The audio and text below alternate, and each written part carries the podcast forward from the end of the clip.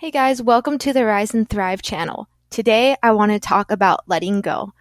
So, when we were born here on earth, from a young age, we've been subconsciously programmed to live in um, a fear based society, and we've been labeled and programmed to believe that we weren't worthy.